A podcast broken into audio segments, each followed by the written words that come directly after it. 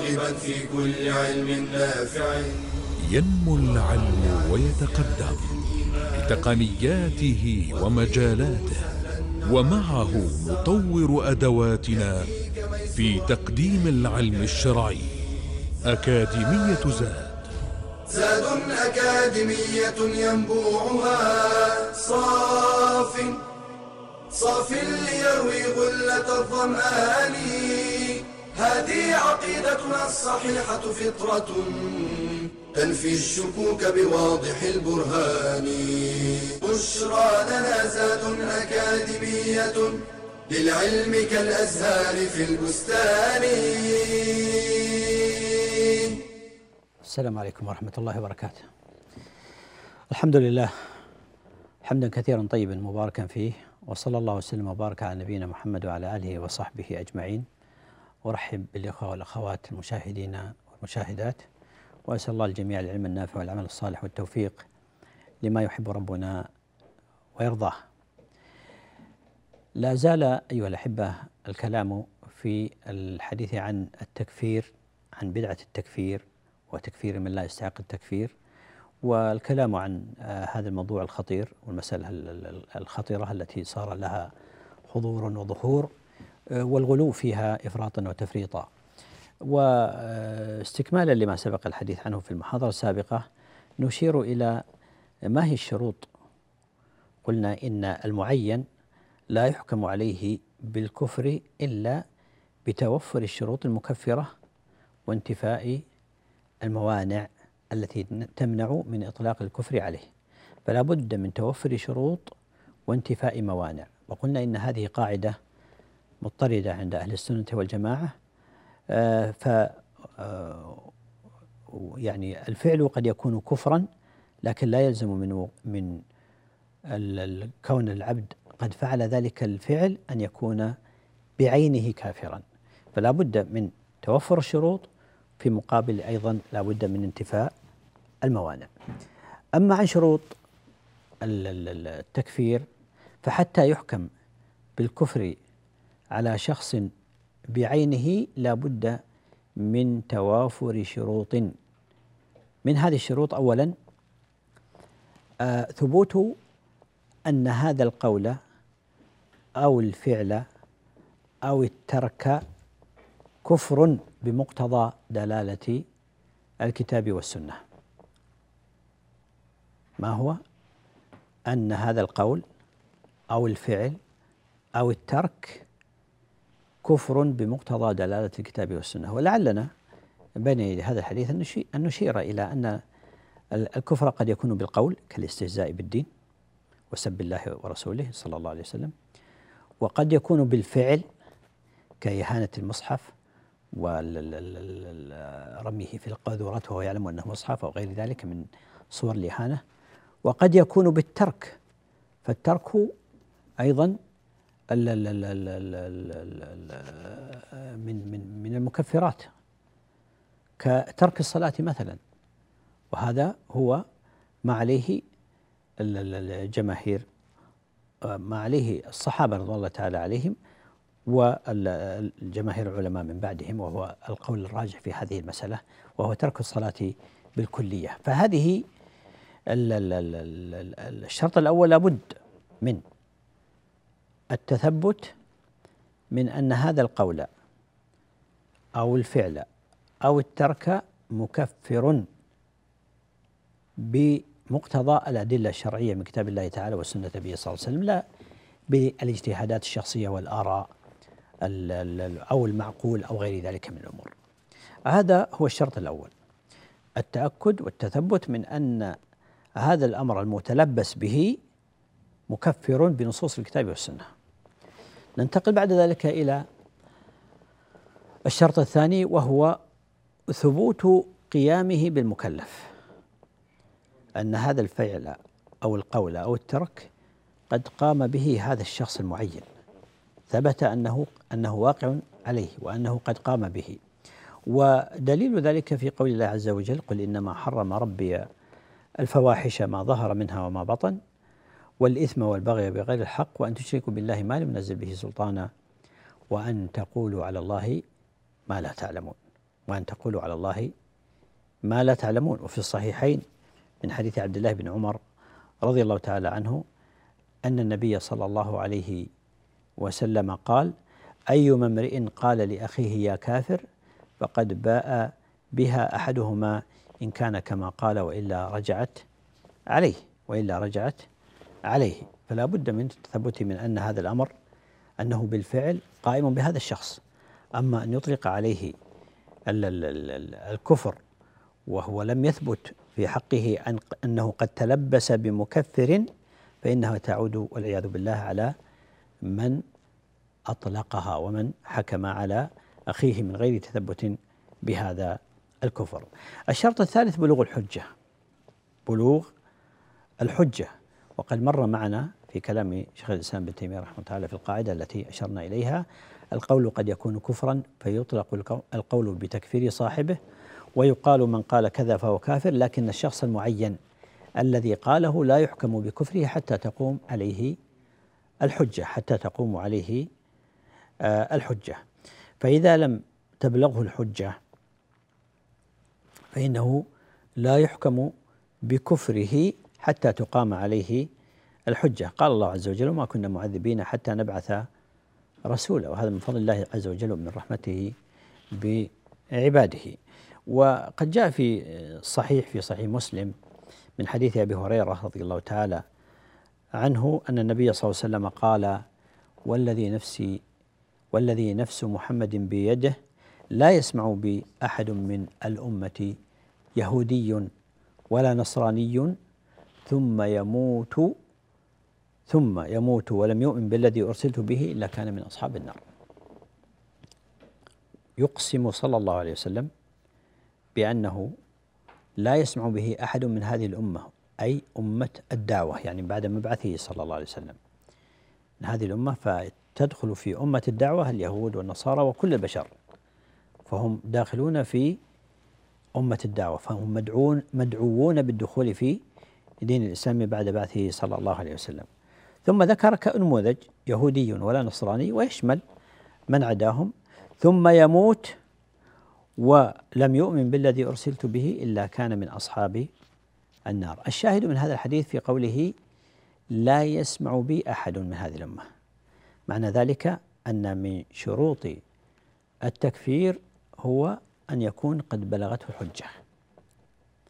فالذي مثلا يعيش في أدغال أفريقيا أو في الأمازون أو في سيبيريا أو في أطراف الدنيا ولم يسمع بالنبي صلى الله عليه وسلم ولم يسمع بالإسلام أصلا ولم يبلغ هذا الدين فإنه معذور عند الله سبحانه وتعالى.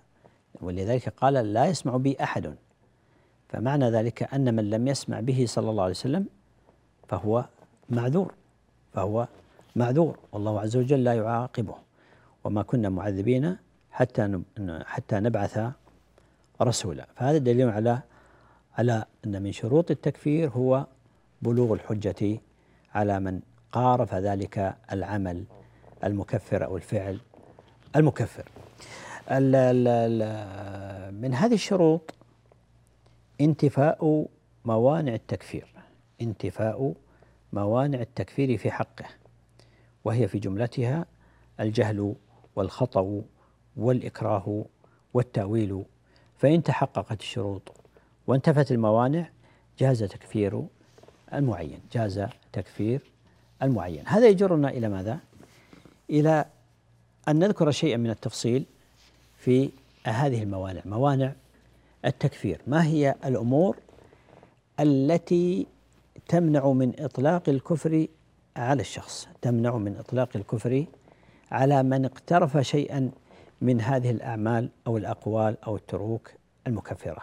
هذه الموانع الحديث عنها بعد الفاصل إن شاء الله. إلى أن نلتقي نستودعكم الله. والسلام عليكم ورحمة الله وبركاته. بشرى لنا زاد أكاديمية للعلم كالأزهار في البستان.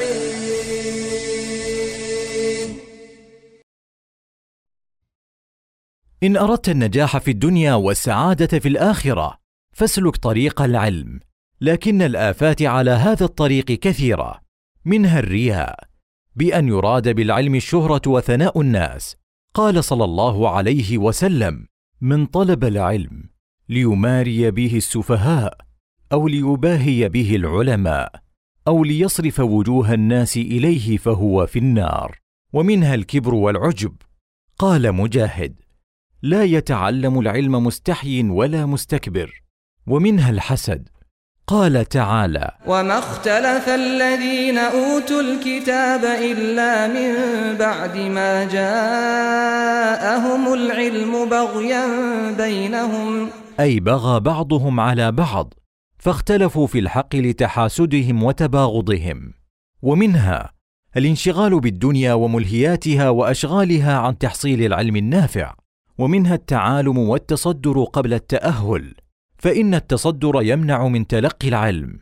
قال عمر بن الخطاب رضي الله عنه تفقهوا قبل أن تسودوا ومنها الفتور والكسل. قال صلى الله عليه وسلم إن لكل عمل شرة ولكل شرة فترة. فمن كانت شرته إلى سنتي فقد أفلح ومن كانت فترته إلى غير ذلك فقد هلك. فالزم طريق العلم ولا تصدنك الآفات. واحذر من قطاع الطريق. قال تعالى ولا يصدنكم الشيطان انه لكم عدو مبين.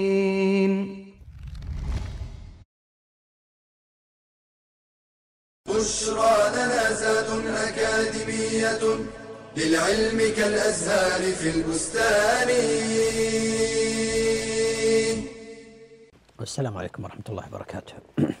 ذكرنا فيما تقدم ما هي شروط الواجب توافرها لإطلاق الحكم بالكفر على المعين وهو اقتراف فعل مكفر أو قول أو ترك آه، وثبت اقترافه لذلك المكفر الذي دل عليه الدليل على أنه من المكفرات وقامت عليه الحجة في ذلك. وأنه لم يكن عنده ما يمنع من إطلاق الكفر عليه. فهذا يجرنا إلى الحديث عن موانع التكفير. فليس كل من قارف شيئا مكفرا يكون كافرا. المعين ليس كل من قارف مكفرا يكون كافرا إلا بشرط ماذا؟ انتفاء موانع التكفير. ما هي موانع التكفير؟ هذه الموانع يمكن أن نجملها في أربعة موانع. ومنها على سبيل المثال الجهل. الجهل بالحكم الشرعي. فإذا كان الإنسان يجهل الحكم الشرعي من ذلك القول أو الفعل أو الترك فإنه لا يكفر حتى يعلم. حتى يعلم. وما كنا معذبين حتى نبعث رسولا. فالجهل بالحكم الشرعي مانع من موانع إطلاق الكفر على ذلك الجهل حتى يعلم. ولكن الجهل والإعذار بالجهل هذه قضية كثر فيها الخوض والكلام عند الناس. فبعض الناس يعني تساهل في إعذار الإعذار بالجهل. ويقول إن أدنى يعني ما يدل على الجهل فهو معذور. وبعض الناس غلا في المنع من الإعذار بالجهل وقال إن الناس لا يعذرون بالجهل. وتوسط أهل الحق في هذه المسألة فالإعذار بالجهل يختلف من زمان ومكان وحال. فمثلا الجاهل بأمر من أمور الدين في أدغال أفريقيا أو سيبيريا أو الأمازون أو غيرها ليس كالجاهل به في البلاد الإسلامية في البلاد الحرمين أو في مصر أو في البلاد التي يكثر فيها العلم ويكثر فيها العلماء وينتشر فيها العلم. فيختلف باختلاف الزمان باختلاف الأشخاص أيضا ليسوا سواء الذي يعيش في بادية بعيد عن الناس بعيدا عن سماع الحق بعيدا عن العلماء عن العلم لا يقرأ ولا يكتب ليس. كمن هو في أوساط المسلمين يسمع ويقرأ ويسمع ويرى يختلف الحال من شخص إلى إلى آخر. وكذلك الزمان. فالشاهد أن من جهل الحكم الشرعي فإنه معذور حتى تقام عليه الحجة برفع الجهالة عنه. برفع الجهالة عنه. ولعل من أدق الضوابط في قضية الإعذار بالجهل وما هو الجهل الذي يعذر في صاحبه أو لا يعذر لأن بعض الناس قد يعني يعرض عن دين الله لا يتعلمه ولا لا يتعلمه ولا يعمل به. فهل يعذر هذا بإعراضه؟ لا شك أن الإعراض هذا من نواقض الإسلام. لكن إنما يعذر من لا يملك أدوات العلم أو لا يمكنه تعلم ذلك أو بعبارة دقيقة وعلمية وهي ما ذكره الإمام القرافي رحمه الله تعالى في الفروق بقوله ضابط ما يعفى عنه من الجهالات الجهل الذي يتعذر الاحتراز عنه عادة يتعذر الاحتراز عنه عادة وما لا يتعذر أو ما لا يتعذر ولا يشق لم يعفى عنه. لا الجهل الذي لا يتعذر إزالته ورفعه أو لا يشق عليه أن يتعلم فإنه مأمور بأن يتعلم دينه. إذا كان قادرا وممكنا أن يتعلم دينه فهو مأمور ولا يعذر بتفريطه في عدم العلم وتعلم دينه. هذا بالنسبة للمانع الأول وهو الجهل. وهذا حقيقة يقتضي على طلبة العلم وأهل العلم بدلا من أن يجتهدوا في إنزال الأحكام على هؤلاء الجهلة والنظر في في في في أحوالهم عليهم أن يجتهدوا في إزالة الجهالة عنهم. في إزالة الجهالة الجهالة عنهم بتعليمهم دين الله عز وجل. وهذا مما أوجبه الله سبحانه وتعالى عليهم وأخذ عليهم الميثاق لتبيننه للناس ولا تكتمونه. فكل من تعلم علما وجب عليه أن يعلمه من لا يعلمه. وهذا إضافة إلى أنه من أجل القربات عند الله عز وجل فهو من أوجب الواجبات عليه. وكل وكل إنسان مسؤول عن علمه وماذا عمل فيه ومن العمل به تعليمه لمن جهله. وهذا أمر يطول الكلام فيه كما لا يخفى. إذا من موانع التكفير الجهل بالحكم الشرعي. الأمر الثاني من موانع التكفير هو الخطأ وهو إرادة أو قصد شيء فيقع على خلاف المقصود. أن يريد شيئا أو أن يقصد شيئا فيقع غير المقصود. والأصل في هذا قول الله عز وجل ربنا لا تؤاخذنا إن نسينا أو أخطأنا فالخطأ مرفوع عن هذه الأمة. ولهذا قال عليه الصلاة والسلام إن الله وضع عن أمتي الخطأ والنسيان وما استكرهوا عليه. أن يخطئ الإنسان يريد شيئا فيقع في خلافه أو ينسى أو يكره فهذه الثلاثة من موانع التكفير وكلها من الأمور التي يعذر فيها الإنسان. من الأمثلة على الخطأ وأنه لا يؤاخذ عليه الإنسان ما جاء في الصحيحين في الصحيحين من حديث ذلك الرجل الذي فقد ناقته وعليها طعامه وعليها طعامه وشرابه فإذا هو بها قائمة عليه فأخذ بخطامها ثم قال كما ذكر النبي صلى الله عليه وسلم ثم قال اللهم أنت عبدي وأنا ربك. قال النبي صلى الله عليه وسلم أخطأ من شدة الفرح. لا يقصد هذا الكلام. إنما من شدة فرحه بناقته أخطأ في التعبير. فبدلا من أن يقول اللهم أنت ربي وأنا عبدك قلب الأمر. فقال اللهم أنت عبدي تعالى الله. وأنا ربك. أخطأ من شدة الفرح ولم يكفر النبي صلى الله عليه وسلم مع أنه قال مقالة كفرية. لماذا؟ لأنه لم يقصدها ولم يردها وأخطأ فيها. والله أجل وأرحم وأكرم من أن يؤاخذ العبد إذا أخطأ أن يؤاخذ العبد بقول أو فعل من غير قصد ولا إرادة. وهذا من فضل الله سبحانه وتعالى ومن رحمته بأمته. من هذه الموانع التأويل التأويل على مصطلح المتأخرين لأن نعرف أن التأويل له مصطلحات تأويل المصطلح آه، القرآني الشرعي وهو معرفة ما تؤول إليه الأشياء معرفة حقيقة الشيء وما يؤول إليه. والمصطلح عند المتقدمين من السلف في أن التأويل بمعنى التفسير والمصطلح عند المتأخرين من الأصوليين والمتكلمين وغيرهم وهو آه، صرف اللفظ عن معناه الظاهر إلى معنى آخر وهو وضع الدليل الشرعي في غير موضعه. أن يفهم الدليل على غير مراده. أن يتأوله. فيخطئ في فهمه. وهو وضع الدليل الشرعي في غير موضعه لعدم فهمه أو أنه فهمه فهما خاطئا. وهذا التأويل هو نوع من الخطأ.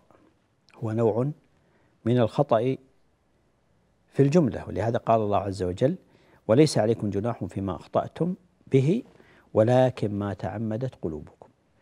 ولكن ما تعمدت قلوبكم. والتأويل باعتبار النفي الإثم والكفر على ثلاثة أنحاء وأنواع. التأويل باعتبار نفي الإثم والكفر على على ثلاثة أنحاء أو على ثلاثة أنواع وهي آه، حديثنا إن شاء الله بعد الفاصل فإلى أن نلتقي. نستودعكم الله. والسلام عليكم ورحمة الله وبركاته. بشرى لنا زاد أكاديمية للعلم كالأزهار في البستان.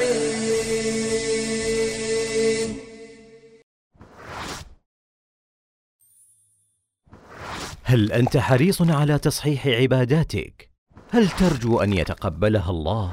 اطلب العلم إذ لا تصح العبادة إلا به قال تعالى فاعلم أنه لا إله إلا الله واستغفر لذنبك وللمؤمنين والمؤمنات وشرط قبول طلب العلم الإخلاص فيه بألا تريد به إلا وجه الله قال تعالى قل إني أمرت أن أعبد الله مخلصا له الدين. وبالإخلاص ترزق صحة الفهم وقوة الاستنباط. قال صلى الله عليه وسلم من يرد الله به خيرا يفقهه في الدين. وبالإخلاص يذعن المتعلم للحق ويقبل النقد. قال الذهبي علامة المخلص أنه إذا عوتب لا يبرئ نفسه بل يعترف ويقول رحم الله من أهدى إلي عيوبي.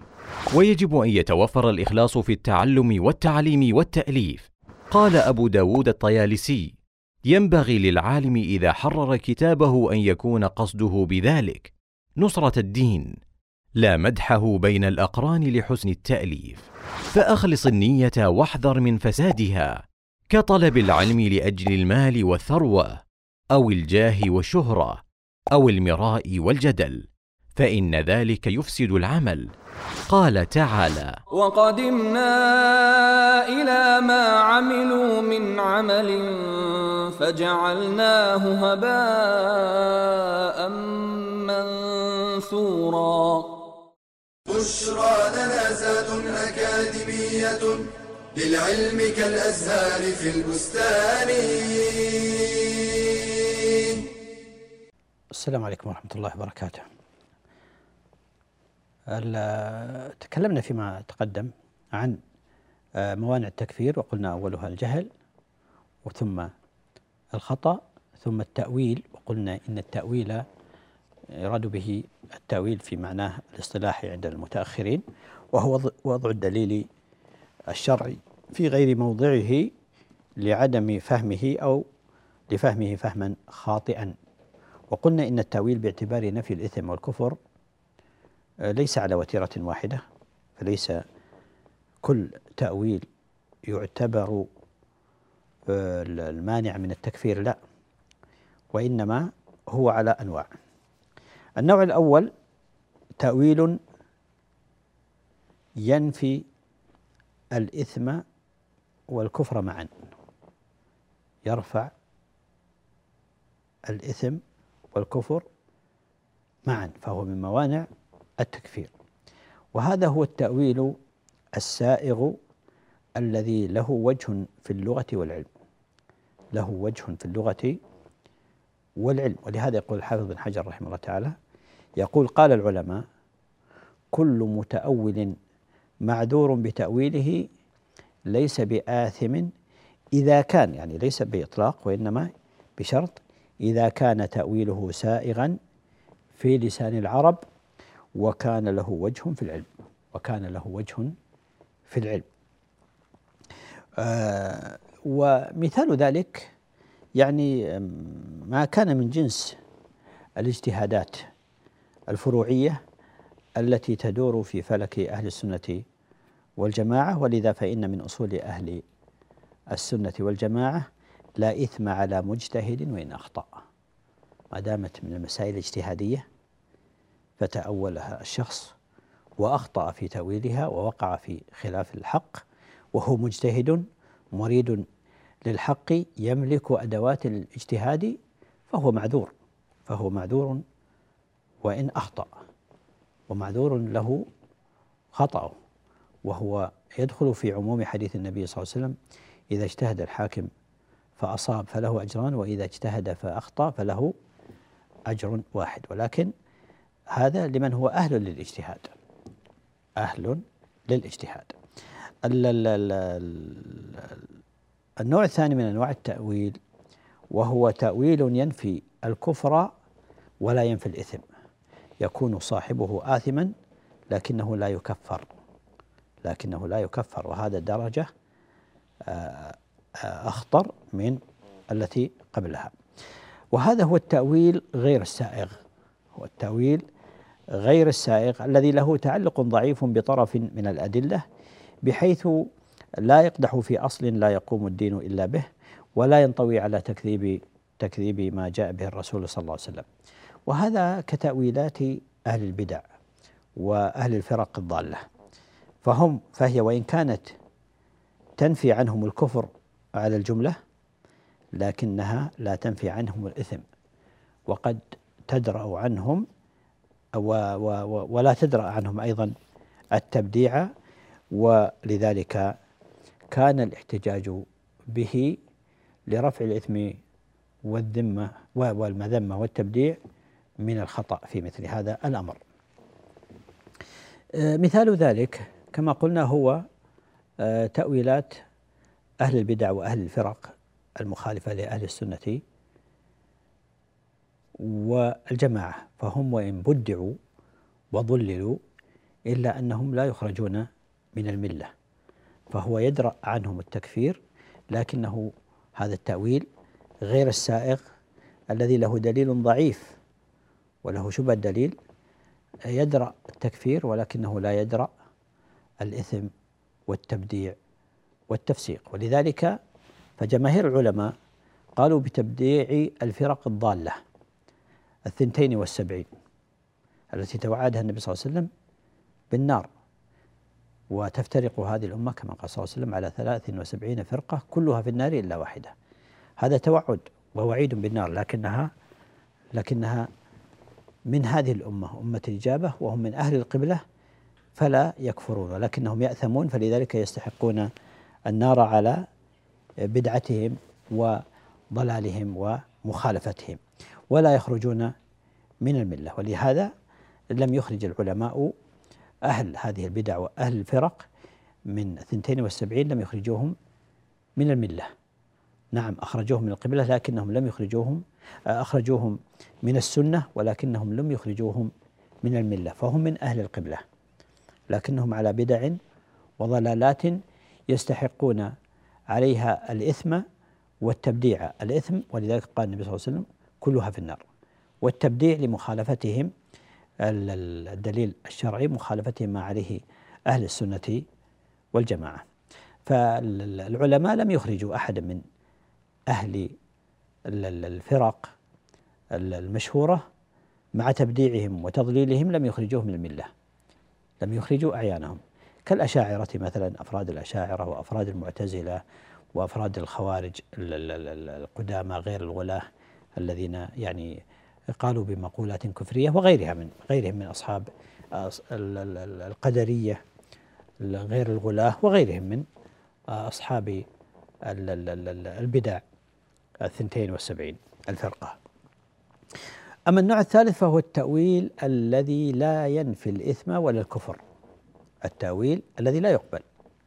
فلا ينفي الإثم ولا الكفر وهو التأويل الذي لا يسوغ في الشرع ولا يعذر صاحبه وهو الذي يكون في أصل لا يقوم الدين إلا به وينطوي على تكذيب لما جاء به الرسول صلى الله عليه وسلم. ومثال ذلك تأويل كتأويلات الباطنية والفلاسفة وغير ذلك من أصحاب الفرق الغالية الخارجة من الملة وهي ما يسمى وتصنف بالمنتسبة للإسلام. تنتسب للإسلام وهي ليست منه كالباطنية والإسماعيلية وغلاة الرافضة وغلاة الصوفية للوحدة والوجود وحدة الوجود وغيرها وكالقاديانية والبهائية وغيرها من الفرق الضالة المنتسبة للإسلام والتي هي خارجة عن دائرة الملة والإسلام. نسأل الله العافية والسلامة. فإذا التأويل مانع من من موانع التكفير ولكنه آه، ليس كل تأويل مانعا من التكفير وإنما هو التأويل الذي ينفي الإثم والكفر أو التأويل الذي ينفي الكفر دون الإثم. التأويل السائغ والتأويل غير السائغ الذي له تعلق بدليل وإن كان ضعيفا كما أشرنا إليه. فهناك من التأويل ما هو مانع من التكفير وهناك من التأويل ما لا يمنع التكفير. فليس كل تأويل مانعا عن التكفير. فذكرنا أن التأويل ثلاثة أنواع منها آه، اثنان تمنع التكفير الأول يمنع التكفير والإثم الثاني يمنع التكفير دون الإثم أما الثالث فلا يمنع التكفير ولا الإثم. وهذا هو تفصيل مسألة مانع التأويل. بقي التأويل أو بقي من موانع التكفير الإكراه. والإكراه هو مانع من موانع آه، التكفير بلا شك وبلا خلاف. وهو حمل الشخص على أن يفعل ما لا يرضاه ولا يختار مباشرته إكراهه. والأصل فيه قول الله عز وجل من كفر بالله من بعد إيمانه إلا من أكره وقلبه مطمئن بالإيمان. وهذا شرط في أن المكره يكون قلبه مطمئنا بالإيمان.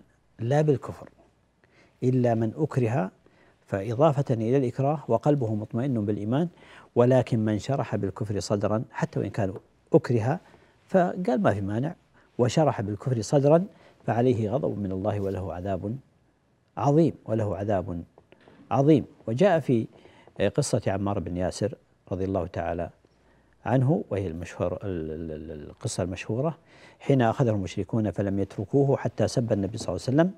فلما أتى رسول الله صلى الله عليه وسلم قال كيف تجد قلبك؟ قال مطمئنا بالإيمان. قال صلى الله عليه وسلم إن عادوا فعد إن عادوا فعد. فهذا هو الإكراه الملجئ الذي يعذر صاحبه ويمنع من تكفيره. ولهذا قال أبو بكر الجصاص رحمه الله تعالى هذا أصل في جواز إظهار كلمة الكفر في حال الإكراه لكن مع الإكراه لابد أن يكون القلب مطمئنا بالإيمان. بهذا نكون قد انتهينا من هذا اللقاء. إلى أن نلتقي مرة أخرى. أستودعكم الله الذي لا تضيع ودائعه. سبحانك اللهم وبحمدك. أشهد أن لا إله إلا أنت. أستغفرك وأتوب إليك. والسلام عليكم ورحمة الله وبركاته. يا راغبا في كل علم نافع. ينمو العلم ويتقدم.